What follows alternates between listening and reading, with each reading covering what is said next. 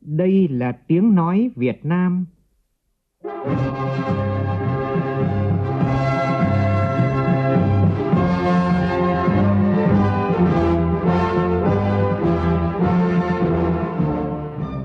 là tiếng nói Việt Nam,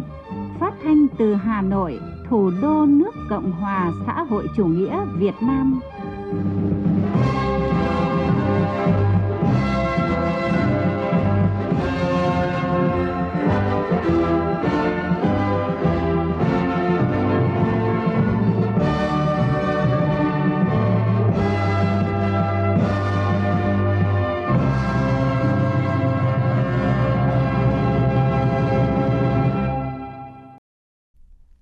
Kính chào quý vị và các bạn. Mời quý vị và các bạn nghe chương trình Thật sự trưa của Đài Tiếng Nói Việt Nam. Chương trình có những nội dung chính sau đây.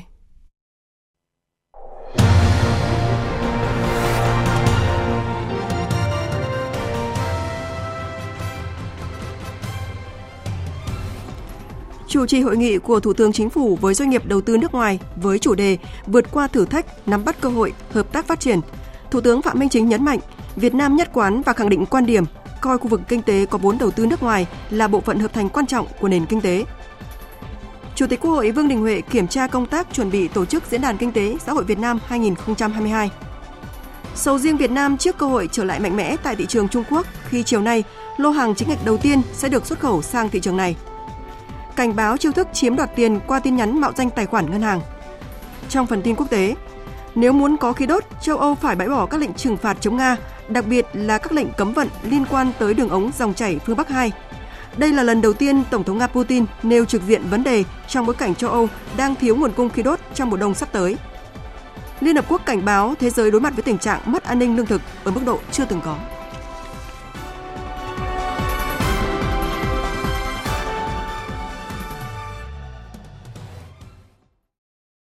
Bây giờ là nội dung chi tiết. Thưa quý vị và các bạn, sáng nay, Thủ tướng Phạm Minh Chính chủ trì hội nghị của Thủ tướng Chính phủ với doanh nghiệp Hiệp hội Doanh nghiệp Đầu tư nước ngoài với chủ đề Vượt qua thách thức, nắm bắt cơ hội, hợp tác phát triển. Hội nghị được thực hiện theo hình thức trực tiếp kết hợp với trực tuyến giữa đầu cầu trụ sở chính phủ với các tỉnh, thành phố trực thuộc Trung ương và 80 điểm cầu tại các doanh nghiệp, Hiệp hội Doanh nghiệp nước ngoài tại Việt Nam và các nước trên thế giới. Phản ánh của phóng viên Vũ Khuyên. Trong những năm qua, hoạt động đầu tư nước ngoài ngày càng sôi động, nhiều tập đoàn đa quốc gia, doanh nghiệp lớn với công nghệ tiên tiến hiện đại đã đầu tư vào Việt Nam.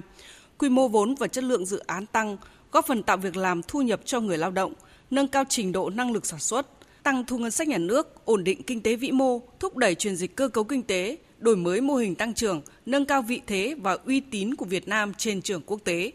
Theo khảo sát của Bộ Kế hoạch và Đầu tư phối hợp với Liên minh Diễn đàn Doanh nghiệp Việt Nam thực hiện trong tháng 9 cho thấy, trên 90% doanh nghiệp đạt hiệu quả kinh doanh và tình hình tài chính ở mức trung bình và cao. Phần lớn các doanh nghiệp đều bày tỏ sự lạc quan tin tưởng đối với Việt Nam và cam kết tiếp tục mở rộng đầu tư kinh doanh lâu dài. Trong đó có khoảng 60% doanh nghiệp dự kiến mở rộng đầu tư trong năm 2023.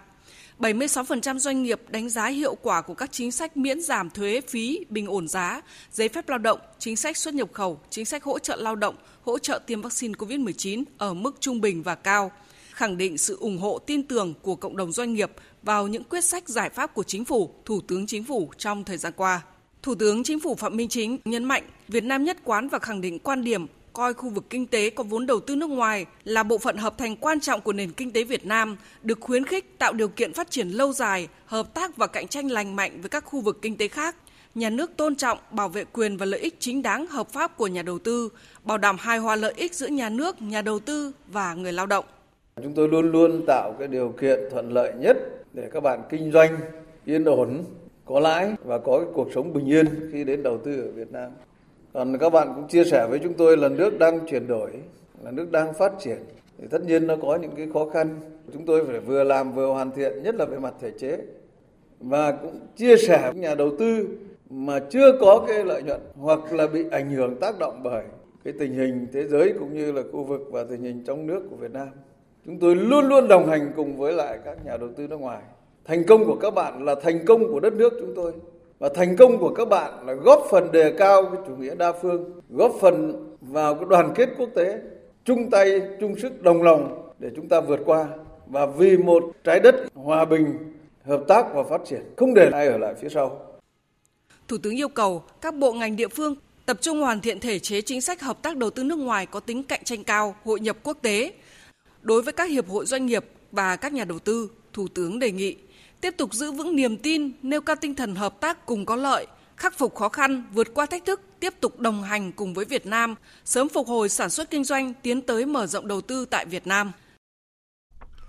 Một sự kiện đáng chú ý sẽ diễn ra vào ngày mai, đó là Diễn đàn Kinh tế Xã hội Việt Nam 2022 với chủ đề Củng cố nền tảng kinh tế vĩ mô, thúc đẩy phục hồi và phát triển bền vững. Dự kiến Thủ tướng Chính phủ, Chủ tịch Quốc hội cùng khoảng 500 đại biểu trong nước và quốc tế tham dự. Vào sáng nay, Chủ tịch Quốc hội Vương Đình Huệ đã đến kiểm tra tổng thể công tác chuẩn bị cho diễn đàn quan trọng này. Đến thời điểm hiện tại, những công việc chuẩn bị cho diễn đàn kinh tế đã cơ bản được hoàn thành. Công tác chính như lễ tân, hậu cần, kỹ thuật, tuyên truyền, an ninh, y tế đều đảm bảo theo kế hoạch. Tin của phóng viên Lê Tuyết. Diễn đàn Kinh tế Xã hội Việt Nam 2022 với sự đồng chủ trì của bốn cơ quan gồm Ủy ban Kinh tế của Quốc hội, Ban Kinh tế Trung ương, Học viện Chính trị Quốc gia Hồ Chí Minh và Viện Hàn lâm Khoa học Xã hội Việt Nam. Thủ tướng Phạm Minh Chính, Chủ tịch Quốc hội Vương Đình Huệ, các đồng chí lãnh đạo Đảng, Nhà nước cùng với khoảng 400 đại biểu gồm các chuyên gia, nhà khoa học, đại sứ, đại diện các tổ chức quốc tế tại Việt Nam và đại diện cộng đồng doanh nghiệp trong nước và doanh nghiệp nước ngoài sẽ tham dự trực tiếp tại Trung tâm Hội nghị Quốc gia cùng 6 điểm cầu trong nước và một số chuyên gia, nhà khoa học ở nước ngoài tham dự theo hình thức ghi hình trả lời trực tuyến. Qua kiểm tra trực tiếp, Chủ tịch Quốc hội đánh giá cao công tác chuẩn bị tổ chức diễn đàn đã được tiến hành chú đáo, chặt chẽ. Chủ tịch Quốc hội nêu rõ, việc tổ chức Diễn đàn Kinh tế Xã hội Việt Nam 2022 với chủ đề củng cố nền tảng kinh tế vĩ mô, thúc đẩy phục hồi và phát triển bền vững trong bối cảnh Quốc hội đang chuẩn bị tổ chức kỳ họp thứ tư Quốc hội khóa 15 có ý nghĩa quan trọng nhằm bổ sung thêm luận cứ khoa học, thực tiễn, tham khảo kinh nghiệm quốc tế, tham vấn các chuyên gia trong và ngoài nước cùng với bám sát diễn biến tình hình, từ đó phân tích dự báo, kịp thời đề xuất các giải pháp chính sách, giảm thiểu tác động tiêu cực, nắm bắt các cơ hội thời cơ, đặc biệt là đối với chính sách tài khóa tiền tệ, chính sách an sinh xã hội, đồng thời có cơ chế kiểm tra, giám sát để hỗ trợ nền kinh tế vượt qua khó khăn, phục hồi và thúc đẩy tăng trưởng, phát triển bền vững. Chủ tịch Quốc hội Vương Đình Huệ đề nghị ban tổ chức, văn phòng Quốc hội tiếp tục phối hợp với các cơ quan đơn vị chuyên môn, ra soát các công, công việc, có phương án chi tiết để góp phần thực hiện thành công diễn đàn. Nhân kỷ niệm 55 năm ngày Củ Chi được phong tặng danh hiệu Đất thép Thành Đồng ngày 17 tháng 9, Sáng nay, đoàn đại biểu Thành ủy, Hội đồng nhân dân, Ủy ban nhân dân, Ủy ban Mặt trận Tổ quốc Việt Nam thành phố Hồ Chí Minh do ông Nguyễn Văn Nên, Ủy viên Bộ Chính trị, Bí thư Thành ủy thành phố làm trưởng đoàn đã đến viếng và dâng hương tưởng niệm các anh hùng liệt sĩ tại nghĩa trang liệt sĩ huyện Củ Chi. Tin của phóng viên Ngọc Xuân. Tham gia cùng đoàn có nguyên Chủ tịch nước Nguyễn Minh Chiết cùng các lãnh đạo nguyên lãnh đạo Thành ủy, Hội đồng nhân dân, Ủy ban nhân dân thành phố Hồ Chí Minh. Các thành viên trong đoàn đã dâng hoa dâng hương tỏ lòng biết ơn vô hạn đối với đồng bào cán bộ, chiến sĩ, anh linh các anh hùng liệt sĩ đã anh dũng chiến đấu hy sinh vì sự nghiệp giải phóng dân tộc, xây dựng và bảo vệ Tổ quốc. Cũng sáng nay đoàn đã đến đặt vòng hoa và dâng hương tưởng niệm các anh hùng liệt sĩ tại đền tưởng niệm liệt sĩ Bến Dược, huyện Củ Chi. Đây là nơi ghi danh những người con ưu tú của đất nước đã ngã xuống vì độc lập tự do của dân tộc qua hai cuộc kháng chiến chống thực dân Pháp và đế quốc Mỹ, trong đó có hơn 9.300 liệt sĩ là con em của 40 tỉnh thành phố khác. Cũng sáng nay, nhân kỷ niệm 55 năm ngày tỉnh Long An được phong tặng danh hiệu Trung Dũng Kiên Cường Toàn dân đánh giặc ngày 17 tháng 9 năm 1967, ngày 17 tháng 9 năm 2022. Tỉnh ủy, Hội đồng Nhân dân, Ủy ban Nhân dân, Ủy ban Mặt trận Tổ quốc Việt Nam tỉnh Long An tổ chức lễ viếng tại tượng đài Long An, Trung Dũng Kiên Cường, Toàn dân đánh giặc thuộc phường 5, thành phố Tân An. Tin của phóng viên Vinh Quang. Tại lễ viếng, các đại biểu cùng nhau ôn lại lịch sử truyền thống vẻ vang của quê hương Long An, bày tỏ lòng biết ơn sâu sắc với thế hệ cha anh đi trước đã đấu tranh, vun đắp lòng yêu nước, tự hào về lịch sử, vững bước xây dựng tương lai. Trải qua hai cuộc kháng chiến trường kỳ của dân tộc dưới sự lãnh đạo của Đảng Cộng sản Việt Nam, Đảng bộ, dân, quân Long An luôn đoàn kết một lòng chống kẻ thù xâm lược. Đặc biệt trong cuộc kháng chiến chống Mỹ cứu nước, Long An có những đóng góp quan trọng về sức người sức của, góp phần làm thất bại hoàn toàn âm mưu, tìm diệt và bình định trong chiến lược chiến tranh cục bộ của địch giai đoạn 1965-1967, góp phần xứng đáng vào thắng lợi chung của dân tộc. Ngày 17 tháng 9 năm 1967, tại Đại hội Anh hùng và Chiến sĩ thi đua toàn miền Nam lần thứ hai, Ủy ban Trung ương Mặt trận Giải phóng Dân tộc Giải phóng miền Nam Việt Nam quyết định phong tặng cho Đảng bộ dân quân Long An danh hiệu và lá cờ vẻ vang ghi 8 chữ vàng, trung dũng kiên cường, toàn dân đánh giặc. Sự cổ vũ kịp thời này đánh dấu bước trưởng thành của Long An trong công tác lãnh đạo tổ chức quân dân đánh giặc giữ nước – cũng là một trong những điểm son tô thắm cho truyền thống cách mạng vẻ vang của dân và quân Long An trong sự nghiệp đấu tranh giành độc lập, tự do cho dân tộc và xây dựng đất nước. Chuyển sang một số thông tin kinh tế đáng chú ý. Bộ Công Thương vừa có quyết định thành lập đoàn công tác liên ngành kiểm tra tình hình thi hành pháp luật trong lĩnh vực hoạt động thương mại biên giới và hoạt động kinh doanh tạm nhập tái xuất tại các tỉnh Quảng Ninh, Lạng Sơn, Cao Bằng, Lào Cai từ ngày 26 tháng 9 đến ngày 7 tháng 10 tới. Nội dung kiểm tra tình hình thực thi hiệp định thương mại biên giới giữa Việt Nam và Trung Quốc, các văn bản quy phạm pháp luật và hướng dẫn liên quan đến tình hình thi hành pháp luật về hoạt động kinh doanh tạm nhập tái xuất theo quy định tại Nghị định số 69/2008 của Chính phủ, quy định chi tiết một số điều của Luật Quản lý Ngoại thương và các văn bản quy phạm pháp luật hướng dẫn có liên quan. Hiệp định Đối tác Toàn diện và Tiến bộ Xuyên Thái Bình Dương, gọi tắt là CPTPP, sau khi được thực thi đã góp phần vào tăng trưởng kinh tế của đất nước. Tuy nhiên, các chuyên gia cho rằng để tận dụng được những lợi thế từ hiệp định, các doanh nghiệp cần chú trọng gia tăng giá trị sản phẩm của mình, cải tiến chất lượng sản phẩm, phù hợp tiêu chí, thị yếu và yêu cầu của thị trường. Phóng viên Nguyễn Hằng thông tin. Sau 3 năm thực thi hiệp định CPTPP, kim ngạch xuất khẩu đạt thành tích đáng tự hào, nhất là trong bối cảnh chịu ảnh hưởng của dịch bệnh. Cụ thể, năm vừa qua, tổng kim ngạch xuất nhập khẩu đạt 680 tỷ đô la Mỹ, mức tăng trưởng đạt 19%. Đây là mức tăng trưởng hết sức ấn tượng. Các chuyên gia kinh tế đánh giá các hiệp định thương mại tự do và hiệp định CPTPP đã có đóng góp rất tích cực trong việc hỗ trợ các doanh nghiệp mở rộng thị trường xuất khẩu cũng như thêm nguồn cung nhập khẩu. Tuy nhiên, hiện các sản phẩm hàng hóa xuất khẩu có giá trị gia tăng và hàm lượng công nghệ cao của nước ta sang thị trường CPTPP vẫn còn thấp. Nhiều mặt hàng mặc dù thị trường đang có nhu cầu lớn nhưng doanh nghiệp Việt vẫn chưa khai thác hết và mức độ thâm nhập chưa nhiều. Theo chuyên gia kinh tế Lê Duy Bình, giao cản để doanh nghiệp tận dụng được các lợi thế của hiệp định là khác nhau. Đó là tiếp cận thị trường để hưởng ưu đãi thuế quan, các doanh nghiệp phải đáp ứng các điều kiện, trong đó điều kiện quan trọng là đáp ứng yêu cầu về nguồn gốc xuất xứ. Đây là trở ngại lớn nhất của doanh nghiệp Việt Nam cái hiểu biết của doanh nghiệp về cái xuất xứ hàng hóa cũng khác nhau và có thể chưa đầy đủ. Vì bản thân cái xuất xứ hàng hóa đó, trong CPTPP có rất là nhiều những quy định về xuất xứ hàng hóa. Và đối với từng cái hình thức đó thì các doanh nghiệp phải có những quá trình về tổ chức sản xuất mua những nguyên vật liệu đầu vào như thế nào quá trình về canh tác rồi quá trình về đánh bắt cả một cái quá trình mà tổ chức cái khoản sản xuất của mình cũng phải đòi hỏi cái người sản xuất những cái doanh nghiệp của chúng ta tập hợp đầy đủ tất cả những cái hồ sơ chứng từ để chứng minh được nguồn gốc. Thì tôi nghĩ rằng đấy là một cái cũng rất là khó khăn đối với nhiều doanh nghiệp hiện nay để tận dụng tốt hơn nữa từ các lợi thế của Hiệp định CPTPP trong thời gian tới, yêu cầu đặt ra đối với các doanh nghiệp là phải nâng cao năng lực cạnh tranh, cần chuẩn bị cho một sự cạnh tranh khốc liệt hơn từ các thị trường CPTPP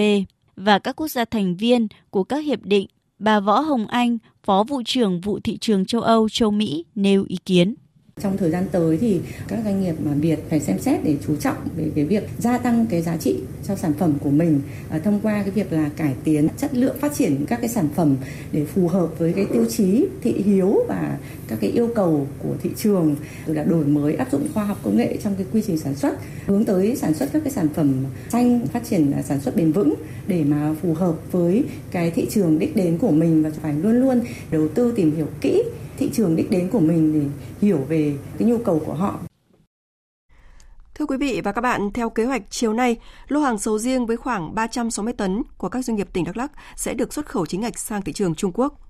Sau vài năm vắng bóng, giờ đây sản phẩm sầu riêng Việt Nam quay trở lại thị trường khổng lồ này sau khi 51 vùng trồng được chấp thuận xuất khẩu chính ngạch theo nghị định thư vừa được ký kết. Phóng viên Bích Thuận, thường trú tại Trung Quốc, phản ánh sự chờ đón của các doanh nghiệp Trung Quốc với mặt hàng này. Tân Phát Địa, khu chợ đầu mối có quy mô giao dịch lớn nhất Bắc Kinh vào một ngày giữa tháng 9. Các dãy hàng vốn nhộn nhịp giao dịch sầu riêng giờ trống không, hết hàng vì nước xuất khẩu đã qua vụ. Chỉ còn một số quầy bán lẻ thưa thớt.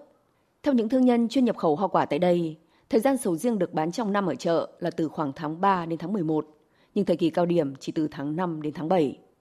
Đúng vào lúc này, chuyến sầu riêng đầu tiên xuất khẩu của Việt Nam chính thức được đưa vào Trung Quốc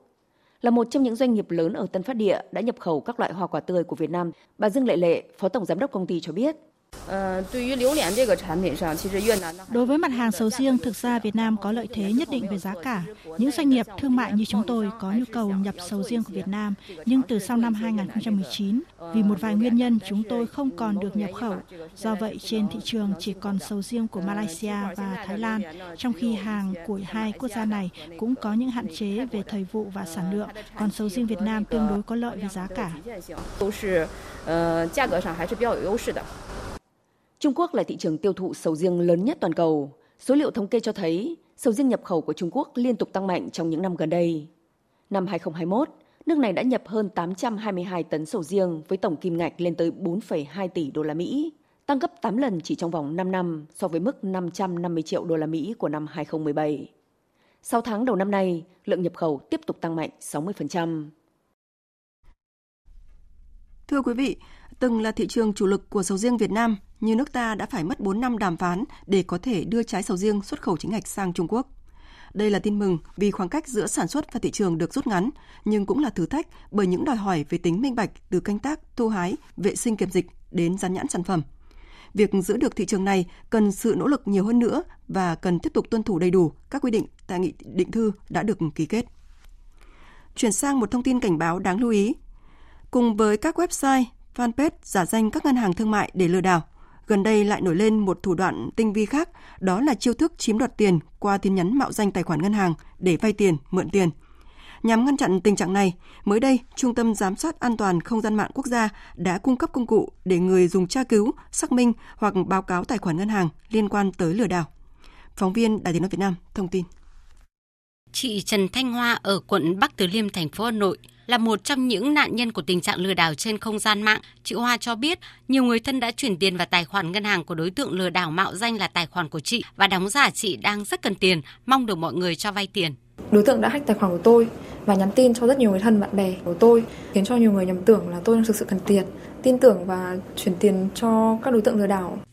Theo các chuyên gia công nghệ, khi các ngân hàng tập trung nâng cao công tác bảo mật thì nhóm tội phạm chuyển hướng tấn công người dùng. Sau khi chiếm đoạt tiền, tội phạm thường chia nhỏ số tiền và chuyển lòng vòng qua các ngân hàng khác nhau, sử dụng nhiều tài khoản không chính chủ để rút tiền. Máy chủ của các đối tượng được đặt tại nước ngoài nên việc đấu tranh của cơ quan chức năng gặp nhiều khó khăn. Ông Phạm Thái Sơn, trưởng phòng Trung tâm Giám sát An toàn Không gian mạng quốc gia, Bộ Thông tin và Truyền thông khuyến cáo khi giao dịch với các tài khoản ngân hàng lạ trong các tình huống bất thường, người dân có thể kiểm chứng thông qua cổng thông tin tín nhiệm mạng.vn. Đối với một số tài khoản mà có vấn đề ở trên đấy, nếu mà người dân có thể tìm thấy thì nó có các thông tin về số tài khoản, tên chủ tài khoản, tên ngân hàng và một số thông tin chi tiết về cảnh báo lừa đảo liên quan đến cái tài khoản đấy và người dùng khi tìm kiếm thì họ cũng có thể report thêm hoặc là comment thêm về những nội dung liên quan đến tài khoản đấy mà họ biết nhằm ngăn chặn thủ đoạn chiếm đoạt tiền qua tin nhắn mạo danh tài khoản ngân hàng để vay mượn tiền, ông Trần Quang Hưng, Giám đốc Trung tâm Giám sát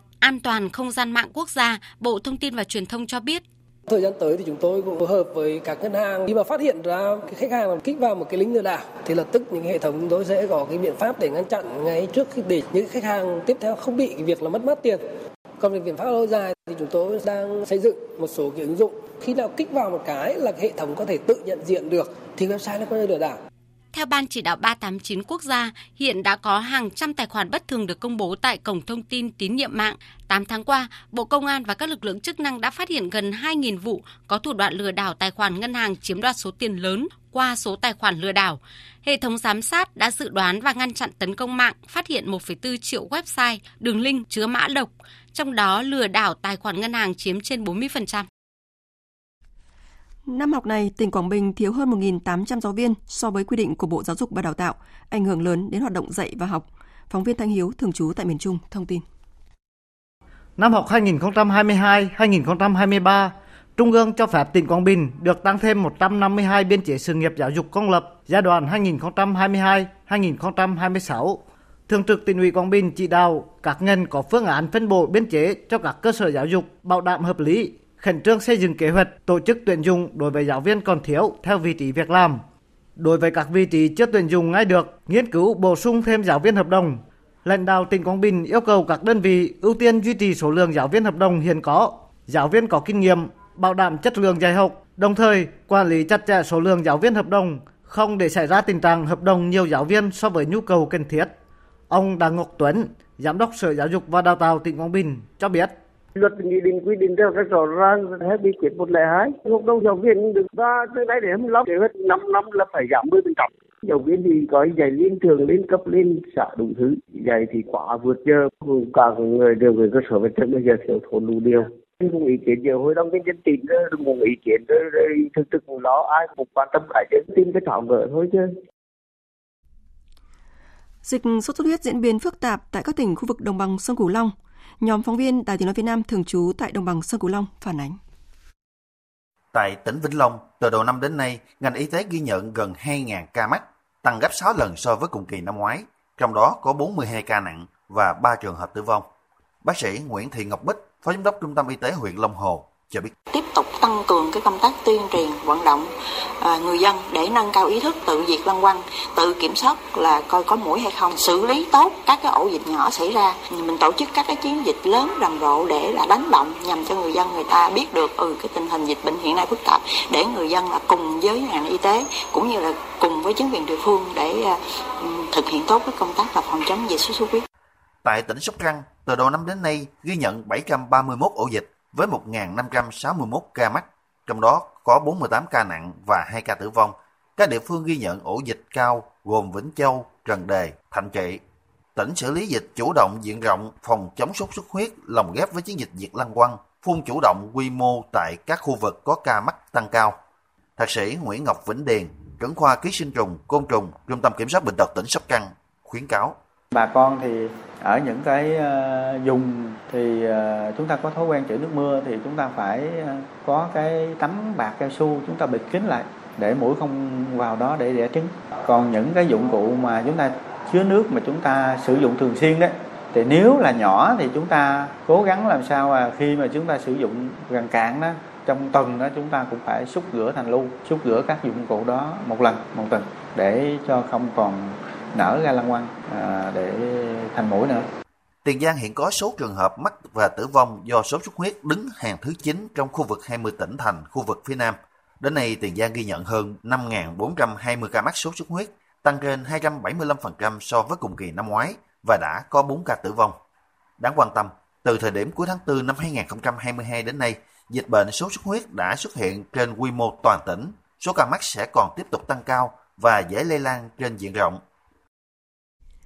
Theo tin của phóng viên Đình Thiệu thường trú tại miền Trung, cơ quan chức năng tỉnh Quảng Trị đang điều tra làm rõ việc một tàu cá của ngư dân tỉnh Quảng Trị bị chìm, 9 người rơi xuống biển khi xảy ra xung đột với một tàu cá của ngư dân tỉnh Quảng Ngãi tại vùng biển đảo Cồn Cỏ, tỉnh Quảng Trị. Qua xác minh ban đầu của đồn biên phòng đảo Cồn Cỏ, lúc 22 giờ đêm qua, tàu cá QNG 66359 của ngư dân Quảng Ngãi đang neo đậu tại đảo Cồn Cỏ thì xảy ra va chạm nhẹ với một tàu cá của ngư dân tỉnh Quảng Trị. Thuyền viên của hai tàu cá này lời qua tiếng lại dẫn đến đầu đà. Sau đó một số tàu cá của ngư dân tỉnh Quảng Trị và tàu cá tỉnh Quảng Ngãi ruột đuổi nhau trên biển. Một tàu cá của ngư dân tỉnh Quảng Trị chưa rõ số hiệu đã bị chìm, 9 người rơi xuống biển. Tàu cá của ngư dân tỉnh Quảng Ngãi bỏ chạy. Ngay sau khi sự việc xảy ra, đồn biên phòng Cồn Cỏ, bộ đội biên phòng tỉnh Quảng Trị phối hợp với các lực lượng chức năng và ngư dân đánh bắt trên biển đưa các thuyền viên gặp nạn lên bờ chăm sóc sức khỏe. Đến dạng sáng nay, lực lượng chức năng đã đưa các tàu cá tỉnh Quảng Ngãi và tỉnh Quảng Trị vào bờ, triệu tập các thuyền viên lấy lời khai, điều tra làm rõ nguyên nhân vụ việc. Ông Võ Viết Cường, Bí thư huyện ủy, Chủ tịch Ủy ban dân huyện đảo Cồn Cỏ, tỉnh Quảng Trị cho biết có va chạm giữa tàu Quảng Ngãi và tàu Quảng Trị nhưng mà tàu Quảng Ngãi thì họ vô thì bây giờ đang dẫn về vào cửa Việt. Còn tàu kia thì chìm thì chẳng người dân thì đưa lên hiện ấy. Cả hai tàu có hai cái lời khai nữa. Chưa đông nhất cho nên biên phòng họ đang củng cố cái lời khai. Do ảnh hưởng của rãnh áp thấp có trục đi qua khu vực Bắc Bộ kết hợp với hội tụ gió trên cao, từ ngày 16 tháng 9, trên địa bàn tỉnh Tuyên Quang xuất hiện mưa to, có nơi mưa rất to, với lượng mưa phổ biến từ 50 đến 100 mm một đợt, có nơi trên 150 mm một đợt. Cùng với đó là việc xả lũ của hai nhà máy thủy điện là Thủy điện Sông Lô 8A thuộc huyện Hàm Yên và Thủy điện Sông Lô 8B huyện Yên Sơn đã làm cho mực nước sông Lô lên cao, nguy cơ cao xảy ra lũ quét, sạt lở đất ở vùng núi và ngập úng tại các khu vực trũng thấp. Để chủ động ứng phó, giảm thiểu thiệt hại đến mức thấp nhất thiệt hại về người và tài sản do mưa lớn, lũ quét, sạt lở đất có thể xảy ra, Ban Chủ y phòng chống thiên tai và tìm kiếm cứu nạn tỉnh Tuyên Quang đã đề nghị các địa phương, cơ quan đơn vị theo dõi chặt chẽ các bản tin dự báo, cảnh báo thời tiết, tổ chức kiểm tra, giả soát các khu vực có nguy cơ cao xảy ra lũ quét, sạt lở đất, sạt lở bờ sông suối, các khu vực trũng thấp thường xuyên xảy ra ngập úng để sẵn sàng phương án ứng phó. Tiếp theo sẽ là một số thông tin về thời tiết. Một vài nơi ở miền Bắc có mưa trong sáng nay, thế nhưng từ trưa và chiều nay trời tạnh giáo, không khí dịu mát, nhiệt độ phổ biến trong khoảng từ 27 đến 32 độ. Về chiều và tối có mưa rào và rông vài nơi. Từ Thừa Thiên Huế đến Bình Thuận, khu vực Tây Nguyên và Nam Bộ có những điểm mưa rất to trên 70 mm. Thế nhưng mưa chỉ tập trung trong 1 đến 2 tiếng vào chiều và tối, có thể gây ra sạt lở đất ở vùng núi, ngập úng ở vùng trũng thấp và đô thị. Đi kèm là lốc xét, gió giật mạnh. Mưa rông ở khu vực từ Thừa Thiên Huế đến Bình Thuận, khu vực Tây Nguyên và Nam Bộ có khả năng kéo dài trong nhiều ngày tới. Nhiệt độ cao nhất tại những khu vực này trong khoảng từ 31 đến 34 độ.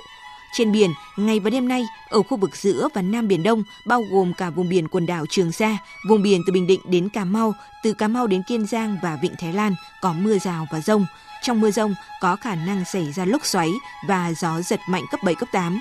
Ở vùng biển từ Bình Thuận đến Cà Mau, khu vực Nam Biển Đông, bao gồm cả vùng biển quần đảo Trường Sa, có gió Tây Nam mạnh cấp 5, có lúc cấp 6, giật cấp 7, cấp 8, biển động. Chương trình tiếp tục với phần tin quốc tế. Hôm qua theo giờ địa phương, hội nghị thượng đỉnh của Tổ chức Hợp tác Thượng Hải, gọi tắt là SCO, tại Samarkand, Uzbekistan đã kết thúc. Các nhà lãnh đạo SCO đã ký tuyên bố chung, trong đó nhấn mạnh tổ chức này không chống lại các quốc gia khác. Phóng viên Đài tiếng nói Việt Nam thường trú tại Liên bang Nga đưa tin. Trong tuyên bố chung nêu rõ, các quốc gia thành viên tái khẳng định rằng SCO không chống lại các quốc gia và tổ chức quốc tế khác và sẵn sàng hợp tác rộng rãi với các quốc gia đó theo các mục đích và nguyên tắc của Hiến trương Liên Hợp Quốc, Hiến trương SCO và luật pháp quốc tế, trên cơ sở xem xét các lợi ích chung và tính thống nhất của các phương pháp tiếp cận để giải quyết các vấn đề khu vực và toàn cầu. Hội nghị thượng đỉnh SCO được tổ chức vào ngày 15-16 tháng 9 tại Uzbekistan. Trong tuyên bố Samarkand mà lãnh đạo các nước SCO ký sau cuộc họp kêu gọi tăng cường hiệu quả của Tổ chức Thương mại Thế giới và cải cách tổ chức có tính đến thực tế kinh tế hiện đại. Họ cũng tuyên bố ý định tăng cường hợp tác trong lĩnh vực quốc phòng và an ninh, lập một danh sách thống nhất các tổ chức khủng bố và cực đoan, đồng thời nhấn mạnh tầm quan trọng của việc tổ chức các cuộc diễn tập chung chống khủng bố, sứ mệnh hòa bình, lên án việc đơn phương phát triển hệ thống phòng thủ tên lửa toàn cầu của các quốc gia riêng lẻ và cũng kêu gọi tuân thủ công ước về cấm phát triển vũ khí hóa học. Tổng cộng, các nước thành viên SCO đã ký khoảng 40 văn kiện, trong đó có một kế hoạch toàn diện để thực hiện thỏa thuận về quan hệ láng giềng tốt đẹp, hữu nghị và hợp tác lâu dài. Nếu muốn có khí đốt, châu Âu phải bãi bỏ các lệnh trừng phạt chống Nga. Lần đầu tiên, Tổng thống Nga Putin nêu trực diện vấn đề trong bối cảnh châu Âu đang thiếu nguồn cung khí đốt trong mùa đông sắp tới. Biên tập viên Anh Tuấn tổng hợp thông tin. Phát biểu sau hội nghị thượng đỉnh Tổ chức Hợp tác Thượng Hải tại Uzbekistan, Tổng thống Nga Putin đã bác bỏ mọi cáo buộc nhắm vào nước này liên quan đến cuộc khủng hoảng năng lượng tại châu hiện nay,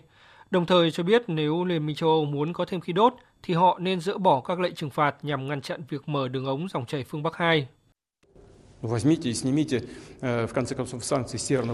Điểm mấu chốt là nếu bạn có nhu cầu và bạn vô cùng khó khăn, hãy dỡ bỏ các lệnh trừng phạt lên đường ống dòng chảy phương Bắc 2 có công suất 55 tỷ mét khối khí đốt mỗi năm. Chỉ cần nhấn nút, mọi thứ sẽ diễn ra.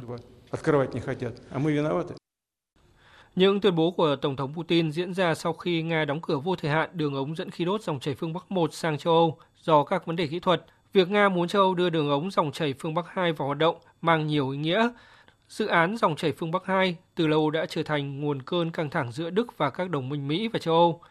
Họ lo ngại dòng chảy phương Bắc 2 sẽ khiến Đức càng thêm phụ thuộc vào năng lượng của Nga. Dòng chảy phương Bắc 2 là dự án đường ống khí đốt dài 1.230 km, được xây dựng nhằm tăng gấp đôi dòng chảy khí đốt trực tiếp từ Nga sang Đức thông qua đường biển Baltic. Dự án này đã hoàn thành từ tháng 9 năm ngoái, song Đức đã ra lệnh cho các cơ quan giám sát của nước này đình chỉ quá trình nhận chứng chỉ vài ngày trước khi Nga phát động chiến dịch quân sự đặc biệt tại Ukraine.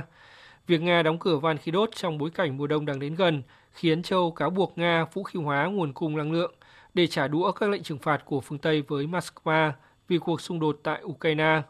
Tuy nhiên, phản ứng của EU đối với các biện pháp trừng phạt Nga không đồng nhất. Hôm qua, Thủ tướng Italia Draghi tuyên bố các biện pháp trừng phạt quốc tế đối với Nga đang phát huy hiệu quả, đồng thời kêu gọi Chiến dịch tuyên truyền của Nga cố gắng cho thấy các biện pháp trừng phạt không có tác dụng, song những biện pháp này thực sự đang phát huy hiệu quả, cần tiếp tục hỗ trợ Ukraine cho đến khi nước này giành được thắng lợi. Theo các nhà phân tích, cho đến thời điểm này, mặc dù châu chưa tuyên bố dỡ bỏ trừng phạt Nga, nhưng có thể sẽ giảm nhẹ các lệnh trừng phạt nhằm cứu vãn nền kinh tế trong bối cảnh giá năng lượng tăng cao. Trong diễn biến liên quan, Tổng thống Nga Putin cho biết ông vẫn chưa quyết định liệu có tham dự trực tiếp hội nghị thượng đỉnh G20 dự kiến diễn ra vào tháng 11 tới tại Bali, Indonesia hay không. Sự tham dự của Tổng thống Nga đang thu hút sự quan tâm đặc biệt của dư luận khi xung đột Nga và Ukraine thời gian qua đã phủ bóng lên hầu hết các chương trình nghị sự chung của các hội nghị G20 diễn ra tại Indonesia. Phạm Hà, phóng viên thường trú tại Indonesia, thông tin. Kể từ khi Nga thực hiện chiến dịch đặc biệt tại Ukraine, Indonesia đã phải đối mặt với áp lực từ một số quốc gia thành viên G20 tẩy chay nhà lãnh đạo Nga tham dự hội nghị thượng đỉnh. Tuy nhiên, Indonesia đã từ chối và khẳng định thái độ trung lập, mời cả Tổng thống Putin và Tổng thống Ukraine Volodymyr Zelensky tham dự. Tổng thống Indonesia Joko Widodo mới đây cũng thông báo nhà lãnh đạo Nga có kế hoạch tham dự hội nghị thượng đỉnh G20. Tuy nhiên, phát biểu sau hội nghị thượng đỉnh khu vực ở Uzbekistan hôm qua, Tổng thống Nga Vladimir Putin cho biết chưa đưa ra quyết định cá nhân có tham dự trực tiếp hội nghị thượng đỉnh hay không, nhưng ông Putin khẳng định phía Nga sẽ tham dự hội nghị. Tôi có lời mời đến tham dự hội nghị thượng đỉnh G20 và đích thân Tổng thống Indonesia đã thông báo cho tôi về điều này khi ông thăm Nga. Sau đó, Tổng thống Joko Widodo một lần nữa khẳng định lập trường muốn có sự tham dự của tôi tại Bali. Tôi đang cân nhắc và sẽ quyết định. Đảm nhiệm chức chủ tịch G20 năm 2022 là một thách thức không nhỏ đối với Indonesia khi cuộc xung đột Nga-Ukraine nổ ra gây chia rẽ giữa các quốc gia thành viên. Trong bối cảnh căng thẳng chính trị như vậy, G20 vẫn cam kết với chính sách đối ngoại tự do và tích cực, hợp tác với tất cả các bên và đảm bảo lập trường cân bằng. Chuyển sang các thông tin quốc tế đáng chú ý khác. Những cuộc giao tranh giữa Kyrgyzstan và Tajikistan tiếp diễn bất chấp việc lãnh đạo hai nước đã gặp nhau và ra lệnh cho lực lượng quân sự rút khỏi cuộc xung đột ở biên giới. Vụ giao chiến mới nhất làm dấy lên lo ngại về nguy cơ tái diễn cuộc xung đột giữa hai nước cùng thuộc Liên Xô vào năm ngoái, khiến hơn 50 người thiệt mạng. Biên tập viên Đài tiếng nói Việt Nam thông tin. Theo thông báo của Kyrgyzstan, phía Tajikistan nổ súng vào lính biên phòng Kyrgyzstan đồng thời sử dụng súng cối, xe tăng và xe bọc thép để bắn phá các vị trí của nước này.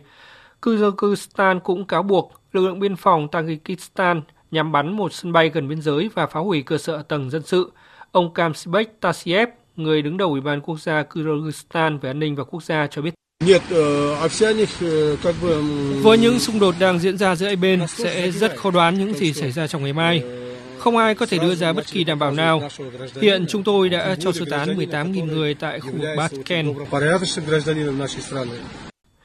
Bộ Y tế Kyrgyzstan thông báo các cuộc đụng độ ở biên giới giữa Kyrgyzstan và Tajikistan vào hôm qua khiến hai người thiệt mạng và 55 người khác bị thương, phải nhập viện. Trong khi đó, phía Tajikistan có một dân thường thiệt mạng và ba người bị thương. Cuộc xung đột leo thang giữa lúc lãnh đạo hai nước đang có mặt tại Uzbekistan để dự hội nghị thượng đỉnh tổ chức hợp tác Thượng Hải. Trong cuộc gặp vào hôm qua, Tổng thống Kyrgyzstan Sadi Zaparov và Tổng thống Tajikistan Emomali Zasmon đã đồng ý ra lệnh ngừng bắn và rút quân khỏi khu vực. Iran sẽ tiếp tục các cuộc đối thoại với Ả Rập Xê Út. Đây là tuyên bố được Tổng thống Iran Raisi đưa ra hôm qua. Phóng viên Tuấn Nguyễn theo dõi khu vực Trung Đông và châu Phi đưa tin. Hãng thông tấn IRNA của Iran dẫn tuyên bố của Tổng thống nước này Ibrahim Raisi cho biết Iran và Ả Rập Xê Út đã trải qua 5 vòng đối thoại và Tehran sẽ tiếp tục quá trình này. Theo Tổng thống Iran, nếu các lực lượng bên ngoài không can thiệp thì các vấn đề của khu vực có thể được giải quyết. Tổng thống Iran cũng nhấn mạnh việc tăng cường quan hệ giữa Iran và Ả Rập Xê Út là vì lợi ích an ninh của toàn bộ khu vực nói chung. Liên quan các phiên đối thoại được tổ chức giữa Iran và Ả Rập Xê Út gần đây, Tổng thống Raisi cho rằng các cuộc đối thoại đã diễn ra rất hữu ích và việc hoàn tất triển khai các thỏa thuận trước đó sẽ mở đường cho việc tăng cường tương tác. Iran và Ả Rập Xê Út có bất đồng sâu sắc trong nhiều vấn đề, bao gồm vấn đề Yemen, nơi Riyadh dẫn đầu một liên minh quân sự hỗ trợ lực lượng chính phủ đối đầu với nhóm Houthi do Tehran hậu thuẫn, vốn đã kiểm soát thủ đô Sanaa từ tháng 9 năm 2014. Trong diễn biến khác, sáng nay Bộ Quốc phòng Syria thông báo Israel đã tiến hành không kích vào sân bay quốc tế Damas và các địa điểm khác ở phía nam thủ đô, khiến 5 binh sĩ thiệt mạng và gây thiệt hại về vật chất. Trước đó, Đài truyền hình quốc gia Syria đưa tin Israel đã thực hiện những cuộc tấn công bằng tên lửa vào các cơ sở quân sự tại thủ đô Damas sau nửa đêm qua. Nhiều tiếng nổ được nghe thấy tại thủ đô Damas. Cuối tháng 8 vừa qua, Israel cũng tấn công sân bay quốc tế ở Aleppo bằng tên lửa, khiến đường băng của sân bay bị phá hủy và sân bay phải ngừng hoạt động trong vài ngày. Hơn 1.000 chuyến bay đến và đi từ Pháp đã buộc phải hủy trong ngày hôm qua do phần lớn các nhân viên kiểm soát không lưu của nước này đình công gây gián đoạn hoạt động giao thông hàng không của châu Âu. Cơ quan kiểm soát không lưu châu Âu thống kê có khoảng 21.000 máy bay bay qua không phận kiểm soát trong ngày hôm qua, giảm khoảng 1 phần 3 so với thông thường. Hãng hàng không Air France của Pháp cũng giảm khoảng một nửa trong số 800 chuyến bay trong ngày, trong khi hãng hàng không lớn nhất của châu Âu Ryanair cho biết đã hủy 420 chuyến bay. Việc hủy nhiều chuyến bay đã dẫn đến nhiều bất tiện cho khách hàng.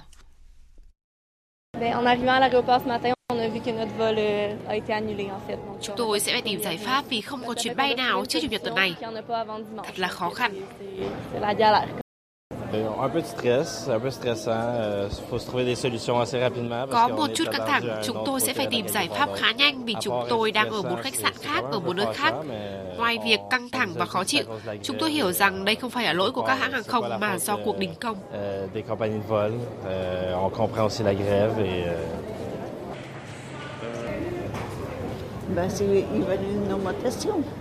Họ muốn tăng lương, tôi hiểu lý do của họ, nhưng họ nên thực hiện một cuộc đình công theo cách khác.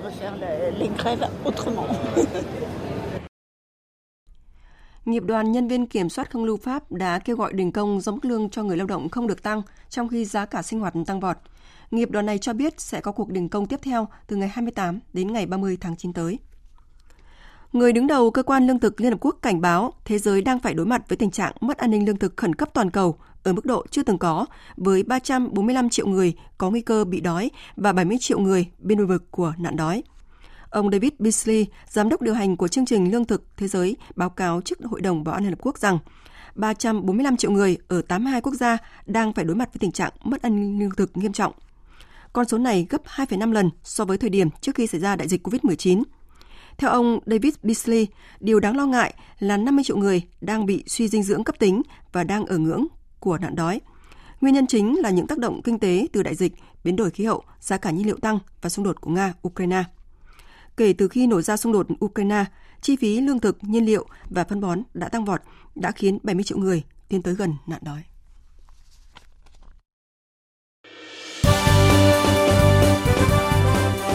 Thời sự tiếng nói Việt Nam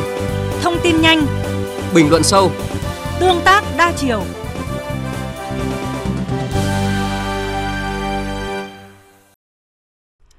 Quý vị và các bạn đang nghe chương trình Thật sự trưa của Đài Tiếng Nói Việt Nam. Thưa quý vị và các bạn, với mục tiêu lấy người dân và doanh nghiệp làm trung tâm để phục vụ, thời gian qua, thành phố Hà Nội đã đơn giản hóa, thay thế và bãi bỏ hàng trăm thủ tục hành chính. Nhiều mô hình, cơ chế như năm thủ tục hành chính không chờ, cơ chế một cửa, một cửa liên thông bước đầu đã giúp người dân doanh nghiệp thuận lợi hơn khi làm thủ tục hành chính. Ghi nhận của phóng viên Đài Tiếng nói Việt Nam. Các cái thủ tục hành chính đều lên ờ, Ủy ban nhân dân phường, các cháu ở tại bộ phận một cửa tiếp đón rất là ân cần bởi vì là có những cái việc mà hiện nay đối với tuổi già của chúng tôi thì không thể làm được bằng các cái uh, vi tính hay là các cái công nghệ thông tin. Ở đây tôi đánh giá rất cao cái tinh thần trách nhiệm của các cháu trong bộ phận một cửa bởi vì các cháu có thể hiện được một cái nhân cách của cái người cán bộ tiếp dân tất cả vì dân. Đây là chia sẻ của bà Đặng Thị Mai Hoa, trú tại phường Vĩnh Phúc, quận Ba Đình khi đi làm thủ tục hành chính tại bộ phận một cửa tại Ủy ban Nhân dân phường Vĩnh Phúc. Hiện trên địa bàn thành phố, năm thủ tục hành chính không chờ được một số phường xã, quận huyện triển khai trong thời gian vừa qua là thủ tục chứng thực bản sao từ bản chính giấy tờ, văn bản do cơ quan tổ chức có thẩm quyền của Việt Nam cấp hoặc chứng nhận, thủ tục chứng thực chữ ký trong các giấy tờ văn bản, thủ tục đăng ký kết hôn, thủ tục đăng ký khai sinh và thủ tục đăng ký khai tử. Khi người dân đến bộ phận một cửa để thực hiện các thủ tục này sẽ được giải quyết tại chỗ với quy trình 5 bước, tư vấn, hỗ trợ, tiếp nhận, thụ lý, phê duyệt và trả kết quả. Việc triển khai mô hình 5 thủ tục hành chính không chờ đã giảm thời gian giải quyết một số thủ tục hành chính cấp phường. Người dân chỉ cần đến một lần, chờ đợi trong thời gian ngắn để nhận kết quả. mô hình này không chỉ giúp giữ vững tỷ lệ 100% hồ sơ hành chính cấp phường được xử lý đúng hạn, mà còn nâng tỷ lệ hồ sơ được thụ lý giải quyết và trả trước hạn. Ông Nguyễn Anh Quân, Phó Chủ tịch Ủy ban Nhân dân quận Hoàn Kiếm cho biết. Với cái việc mà giải quyết thủ tục không chờ, đặc biệt là hướng tới cái chính quyền ờ, điện tử, tôi cho rằng là rất phù hợp và giảm được những cái thủ tục hành chính thường. Tôi dám dùng từ một việc mà đáng nhẽ chỉ đến một lần là được mà đi hai lần thì rõ ràng là thừa đúng không ạ? Cái thứ hai là mang lại lợi ích cho xã hội rất lớn trong việc người dân đỡ phải di chuyển và đỡ mất thời gian thêm vào những cái thủ tục hành chính cơ bản. Đến nay, tất cả các thủ tục hành chính được tiếp nhận, giải quyết theo cơ chế một cửa, một cửa liên thông. Việc tiếp nhận và giải quyết thủ tục hành chính cũng được giám sát chặt chẽ nên đã hạn chế tối đa tình trạng nhũng nhiễu, chậm trễ. Thống kê cho thấy, kết quả giải quyết hồ sơ đúng hạn, trước hạn trên địa bàn thành phố Hà Nội đạt tỷ lệ trên 99%. Ông Trần Sĩ Thanh, Chủ tịch Ủy ban nhân dân thành phố Hà Nội khẳng định: Việc cải cách hành chính là cái đòi hỏi chung của nhân dân và doanh nghiệp và của cái sự bứt phá và cái tư duy muốn hùng cường chúng ta mà Hà Nội đã đang làm quyết liệt từ đầu nhiệm kỳ đến nay từ của hành ủy cho đến ủy ban rất đồng bộ triển khai các nghị quyết ừ, của chính phủ và của trung ương Việc Hà Nội đẩy mạnh cải cách thủ tục hành chính được xem là bước chuyển quan trọng, tạo đà cho thủ đô phát triển nhanh và bền vững, phù hợp với tính chất của mô hình chính quyền đô thị như nghị quyết 97 của Quốc hội mà Hà Nội đang thực hiện thí điểm tại 175 phường thuộc 12 quận và thị xã Sơn Tây từ tháng 7 năm 2021. Tiếp theo như thường lệ trưa thứ bảy hàng tuần, biên tập viên Đài Tiếng nói Việt Nam sẽ điểm lại những sự kiện, vấn đề trong nước nổi bật trong tuần qua các phát ngôn ấn tượng, những con số đáng chú ý.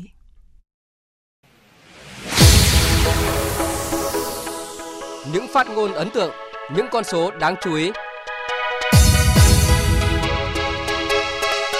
Chúng ta cần phải tính đến cái việc bố trí kinh tế quốc gia như thế nào.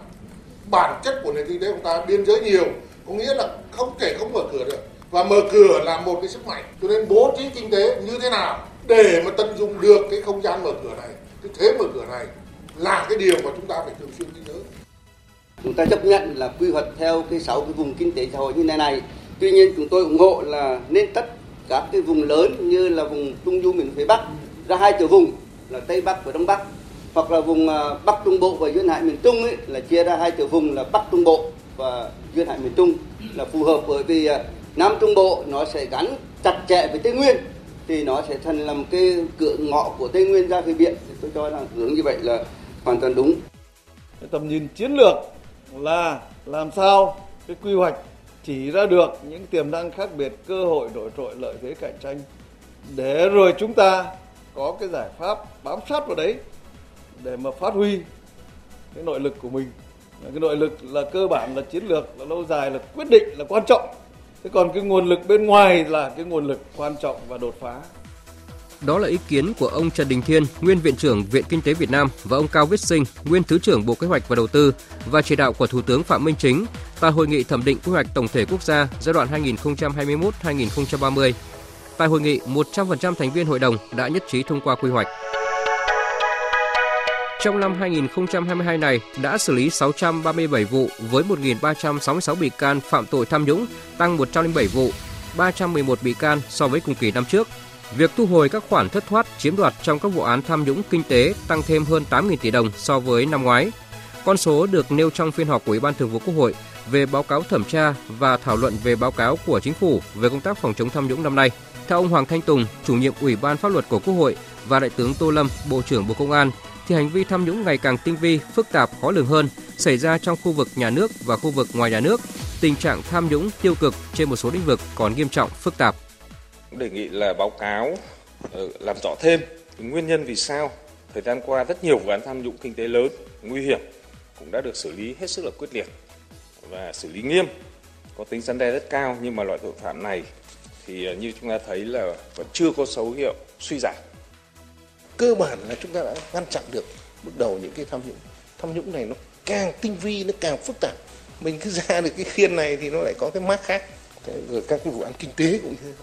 Một vụ án thôi nhưng mà cảnh tỉnh cả một lĩnh vực cả một vùng. Hơn 17.000 vụ cháy làm 433 người thiệt mạng và thiệt hại trên 7.000 tỷ đồng. Đây là con số đáng báo động nêu tại hội nghị về công tác phòng cháy chữa cháy diễn ra hôm đầu tuần tại Hà Nội. Tình hình cháy nổ, sự cố, tai nạn diễn biến phức tạp khó lường, tần suất ngày càng cao, nhất là các vụ cháy tại các khu dân cư, trung cư cao tầng, khu công nghiệp, chợ, trung tâm thương mại, cơ sở sản xuất, kinh doanh cho thấy tình hình là khẩn cấp, đặt ra yêu cầu, nhiệm vụ mới cho công tác phòng ngừa, ứng phó với các sự cố thiên tai, hỏa hoạn để đảm bảo an toàn tài sản, đặt sức khỏe, tính mạng của con người lên trên hết trước hết. Vụ tai nạn lao động xảy ra tại công trường xây dựng nhà xưởng phục vụ nhà máy chế biến thủy hải sản thuộc công ty trách nhiệm hữu hạn một thành viên Stavi Seafood Việt Nam ở khu công nghiệp Nhân Hòa, tỉnh Bình Định khiến 5 người thiệt mạng và 6 người bị thương cũng được đánh giá là đặc biệt nghiêm trọng. Cơ quan cảnh sát điều tra công an tỉnh Bình Định đã ra quyết định khởi tố vụ án hình sự vi phạm quy định về xây dựng gây hậu quả nghiêm trọng. Gần 200 trường đại học đã công bố điểm chuẩn trúng tuyển năm nay, trong đó có 3 ngành học của trường Đại học Khoa học Xã hội và Nhân văn, Đại học Quốc gia Hà Nội vẫn giữ mức điểm chuẩn cao kỷ lục là 29,95 điểm. Nhóm ngành sư phạm cũng có điểm chuẩn trúng tuyển tăng, còn nhóm ngành kinh tế, y dược, ngôn ngữ lại có điểm chuẩn giảm so với năm ngoái. Theo đánh giá của nhiều chuyên gia, khi các trường sử dụng nhiều phương thức xét tuyển thì điểm chuẩn theo phương thức xét điểm thi tốt nghiệp trung học phổ thông sẽ tăng lên. Vì thế, xu hướng tuyển sinh mà các trường đang hướng đến đó là tổ chức kỳ thi riêng để đảm bảo chất lượng đầu vào.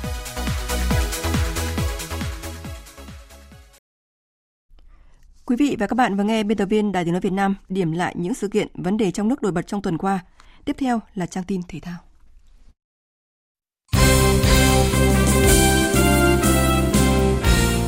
Thưa quý vị và các bạn, sau khởi đầu thuận lợi với chiến thắng 5-1 trước U20 Hồng Kông Trung Quốc, U20 Việt Nam tiếp tục thắng đậm U20 Timor-Leste 4-0 ở lượt trận thứ hai bảng F, vòng loại U20 châu Á 2023. Với việc U20 Indonesia giành chiến thắng 5-1 trước U20 Hồng Kông Trung Quốc ở trận đấu muộn tối 16 tháng 9, qua đó có cùng 6 điểm và cùng hiệu số 9-1 với U20 Việt Nam. Theo thể thức thi đấu, nếu hai đội hòa nhau ở lượt cuối và có cùng điểm số sẽ phân định ngôi nhất bảng bằng loạt sút đơn lưu. Nếu thắng U20 Việt Nam đứng nhất bảng F, chắc chắn đi tiếp. Trong trường hợp không thắng, U20 Việt Nam vẫn rộng cửa vào vòng chung kết với tư cách một trong năm đội nhì bảng có thành tích tốt nhất. Trận đấu giữa U20 Việt Nam và U20 Indonesia diễn ra vào lúc 20 giờ ngày 18 tháng 9. Chiều 16 tháng 9, trận cầu tâm điểm vòng 5 giải bóng đá nữ vô địch quốc gia Cúp Thái Sơn Bắc 2022 giữa thành phố Hồ Chí Minh 1 và Hà Nội 1 đã diễn ra. Đây được ví như trận chung kết sớm lượt đi nên không bất ngờ khi cả hai đội đều đặt mục tiêu giành chiến thắng. Hà Nội 1 và thành phố Hồ Chí Minh 1 liên tục tạo ra những pha áp sát không thành đối thủ ngay sau tiếng còi khai cuộc. Việc liên tiếp có những tình huống ăn miếng trả miếng khiến nhịp độ trận đấu được đẩy lên rất cao. Dẫu vậy, cả hai đội đều không tận dụng được những cơ hội của mình. Trận đấu kết thúc mà không có bất cứ bàn thắng nào được ghi. Tuy nhiên, một điểm có được cũng giúp thành phố Hồ Chí Minh 1 lấy lại ngôi đầu bảng sau 5 vòng nhờ hơn Thái Nguyên TNT về hiệu số. Giải golf Việt Nam mở rộng DNSE Việt Nam Open 2022 kết thúc chiều 16 tháng 9 tại sân golf Skyline Hà Nội với ngôi vô địch bảng nam và bảng nữ lần lượt thuộc về hai vận động viên người nước ngoài là Zhou Choi của Australia và Lina Kim của Hàn Quốc. Nếu như chức vô địch của Lina Kim không nhiều bất ngờ, khi golfer người Hàn Quốc duy trì được ưu thế của mình qua cả 4 vòng đấu, thì việc Zhou Choi đăng quang là điều thú vị của Việt Nam Open 2022. Trước ngày thi đấu cuối, cuộc đua được xác định là cuộc đấu giữa Brand Dung và Nguyễn Anh Minh, nhưng Zhou Choi với thành tích âm năm gậy đã từ vị trí thứ 6 vươn lên chiếm ngôi đầu. Sau khi vô địch giải chuyên nghiệp lần đầu tiên được tổ chức ở Việt Nam, Zhou Choi bày tỏ. Tôi đặc biệt gửi lời cảm ơn tới ban tổ chức và VJ Tour đã tổ chức giải đấu DNST và đưa mọi người tới đây trong một tuần lễ đặc biệt. Tôi thực sự rất hạnh phúc, sân đấu thực sự rất tuyệt vời. Các bạn nhân viên, Caddy đã hỗ trợ tôi rất nhiều. Xin cảm ơn các bạn, xin cảm ơn các nhà tài trợ. Tôi mong có thể ở Việt Nam lâu hơn và gặp lại mọi người vào năm sau để tiếp tục chinh phục giải đấu. Việt Nam Open là giải đấu đầu tiên và duy nhất trong năm của VGA Tour mở rộng cho các vận động viên quốc tế tham dự, không giới hạn số lượng quốc tịch với mục tiêu tăng tính cạnh tranh và chất lượng chuyên môn cao nhất cho gốp chuyên nghiệp Việt Nam. Ông Nguyễn Hoàng Giang, Chủ tịch Hội đồng Quản trị Công ty Cổ phần Chứng khoán DMXE, đơn vị tài trợ giải đấu cho biết. 4 ngày qua thì giải đấu thể hiện là là đây là một giải đấu khó. Các vận động viên đã rất phải cố gắng và có khá là nhiều biến trong cái kết quả trong các đặc biệt là hai ngày cuối thì thì tôi đánh giá là các vận động viên à, đã có một chất lượng à, rất là tốt, đặc biệt là, là đối với các vận động viên trẻ của Việt Nam. Kế hoạch của chúng tôi là thực sự là rất là mong muốn được đồng hành cùng ờ, uh, Việt Nam Open thêm một thời gian nữa, ít nhất là trong khoảng 3 năm tới. Đấy là cái cái cái mong muốn của chúng tôi. Tay vợt Nguyễn Thùy Linh vượt qua Lian Detan sau hai set với các tỷ số 24-22 và 21-12 để giành vé vào bán kết giải cầu lông Begans International 2022. chiều 16 tháng 9 theo giờ Hà Nội. Tan hạng 36 thế giới và là hạt sống số 1 của giải đấu trên sân nhà. Giành chiến thắng, Thùy Linh góp mặt tại bán kết và sẽ gặp hạt giống số 4 người Mỹ Lance Dowden và hạng 51 thế giới. Dowden đã vượt qua Edith Uren người Thụy Điển sau 3 set với các tỷ số 17-21, 21-13 và 21-10. Nhằm phát triển hơn nữa phong trào tập luyện và thi đấu môn Jiu-Jitsu tại khu vực miền Nam Việt Nam,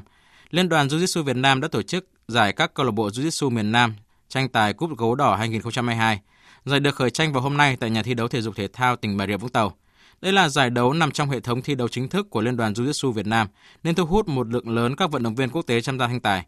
Ông Nguyễn Mạnh Hùng, Phó Chủ tịch kiêm Tổng thư ký Liên đoàn Jiu-Jitsu Việt Nam cho biết. Đây là một cái giải mà được thể hiện cái chất lượng của phong trào ở khu vực phía Nam mà cũng như là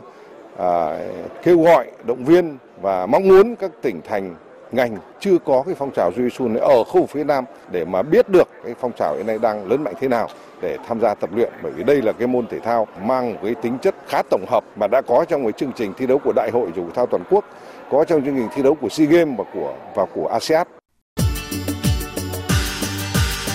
Dự báo thời tiết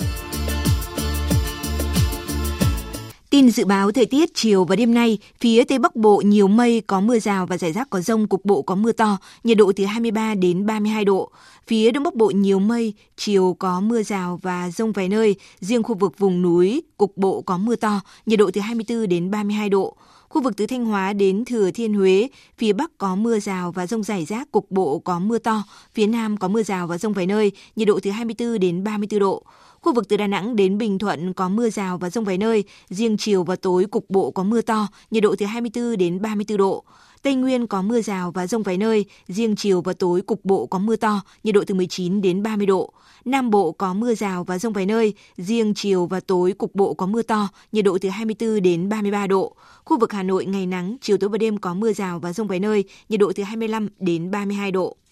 Tiếp theo là dự báo thời tiết biển. Vịnh Bắc Bộ và vùng biển từ Quảng Trị đến Quảng Ngãi có mưa rào và rông vài nơi, tầm nhìn xa trên 10 km, gió nhẹ. Vùng biển từ Bình Định đến Ninh Thuận, khu vực giữa Biển Đông và Vịnh Thái Lan có mưa rào và rải rác có rông, tầm nhìn xa trên 10 km, giảm xuống từ 4 đến 10 km trong mưa, gió Tây Nam cấp 4, cấp 5. Vùng biển từ Bình Thuận đến Cà Mau có mưa rào và rông rải rác, tầm nhìn xa trên 10 km, giảm xuống từ 4 đến 10 km trong mưa, gió Tây Nam cấp 5 có lúc cấp 6, giật cấp 7, cấp 8, biển động. Vùng biển từ Cà Mau đến Kiên Giang có mưa rào và rông vài nơi. Trong mưa rông có khả năng xảy ra lốc xoáy và gió giật mạnh cấp 7, cấp 8, tầm nhìn xa trên 10 km, giảm xuống từ 4 đến 10 km trong mưa, gió Tây đến Tây Nam cấp 4, cấp 5. Khu vực Bắc Biển Đông có mưa rào và rông vài nơi, tầm nhìn xa trên 10 km, gió nhẹ, riêng phía Đông Bắc có gió Tây cấp 4, cấp 5. Khu vực Nam Biển Đông và khu vực quần đảo Trường Sa thuộc tỉnh Khánh Hòa có mưa rào và rông rải rác, tầm nhìn xa trên 10 km, giảm xuống từ 4 đến 10 km trong mưa, gió Tây Nam cấp 5 có lúc cấp 6, giật cấp 7, cấp 8, biển động. Khu vực quần đảo Hoàng Sa thuộc thành phố Đà Nẵng không mưa, tầm nhìn xa trên 10 km, gió nhẹ. Vừa rồi là thông tin dự báo thời tiết. Trước khi kết thúc chương trình, chúng tôi tóm lược những tin chính đã phát.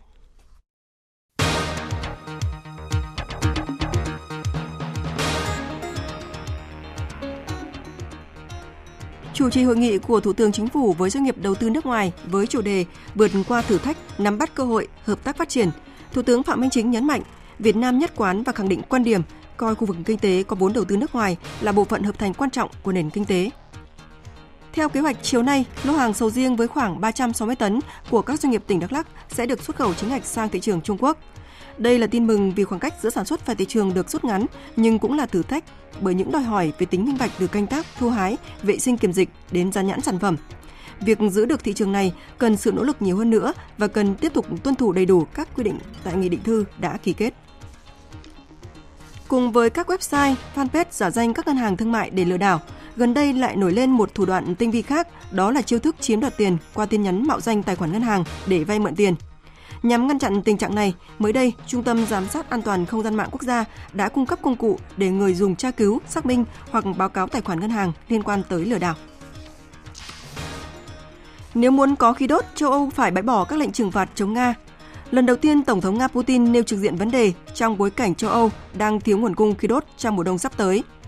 Những tuyên bố của Tổng thống Putin diễn ra khi Nga đóng cửa vô thời hạn đường ống khí đốt dòng chảy phương Bắc 1 sang châu Âu do các vấn đề về kỹ thuật. Việc Nga đóng cửa van khí đốt trong bối cảnh mùa đông đang đến gần khiến châu Âu cáo buộc Nga vũ khí hóa nguồn cung năng lượng để trả đũa các lệnh trừng phạt của phương Tây với Nga vì cuộc xung đột ở Ukraine. Tuy nhiên, phản ứng của EU đối với các biện pháp trừng phạt Nga không đồng nhất.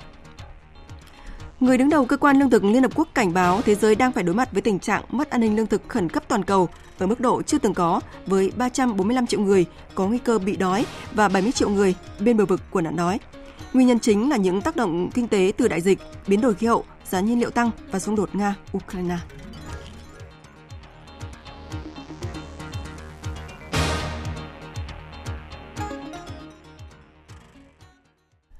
Phần tóm lược những tin chính vừa rồi đã kết thúc chương trình Thời sự trưa của Đài Tiếng Nói Việt Nam. Chương trình do các biên tập viên Thu Hòa, Minh Châu và Thanh Trường thực hiện với sự tham gia của kỹ thuật viên Thế Phi. Chịu trách nhiệm nội dung Nguyễn Thị Tuyết Mai. Cảm ơn quý vị và các bạn đã quan tâm lắng nghe.